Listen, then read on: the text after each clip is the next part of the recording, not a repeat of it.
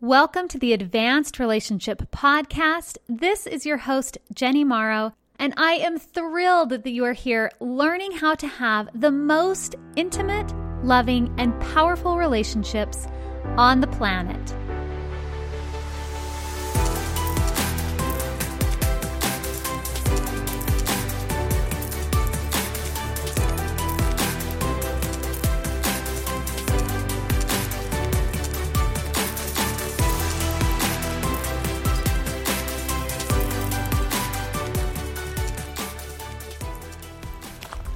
Welcome to today's bonus episode. I feel really excited to be connecting with all of you while I'm doing one of my favorite things, and that is hiking. So I'm out, I'm climbing a mountain, I'm walking uphill. You might hear me huffing and puffing a bit. And I decided that I want to record anyway and talk a little bit about something that I've been thinking a lot about in regards to relationships the last couple of days. So some of it's going to connect to the last episode I put out.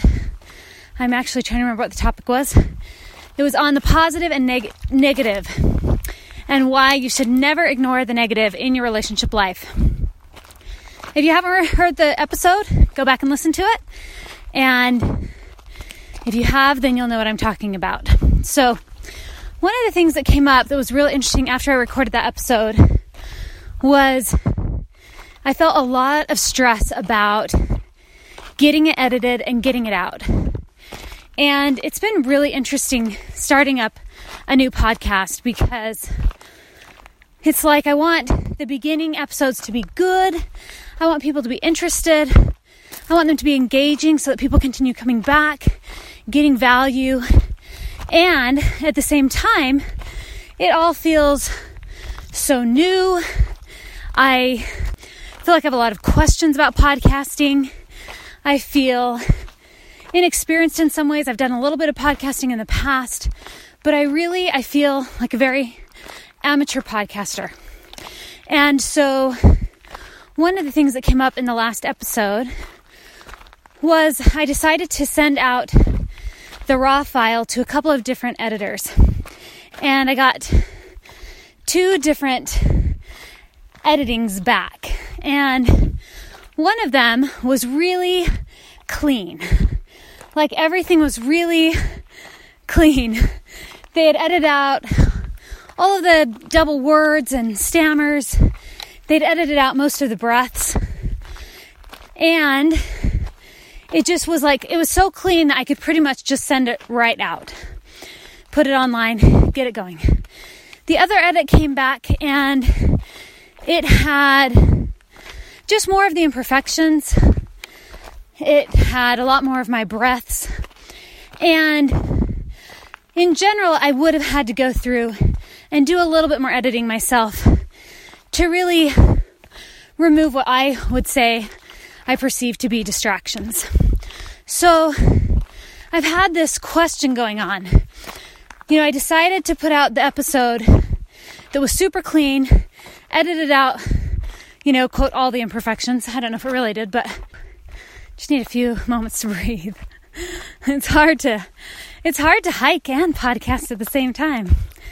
So so I decided to use the one that was really clean, where they'd edited out most of the imperfections and really anything that wasn't just the message.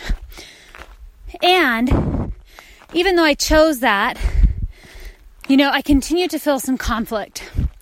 And I started researching editing and suggestions for editing a podcast. I started wondering should I be taking out all of the breaths?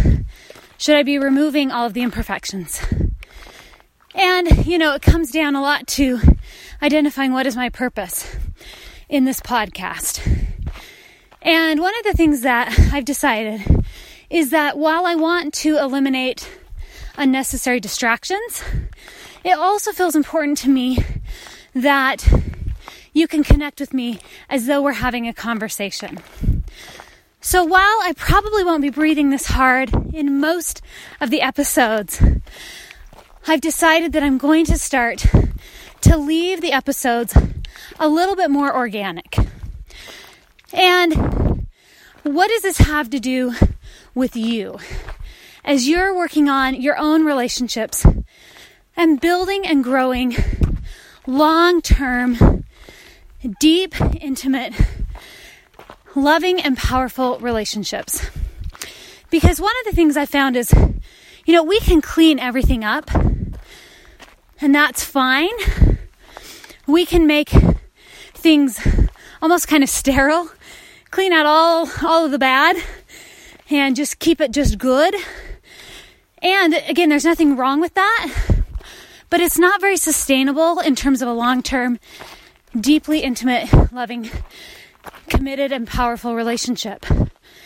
Because the truth is, we're a whole person, meaning we have light parts, we have dark parts. We have parts that could be perceived as good aspects, we have parts that could be perceived as negative or bad aspects.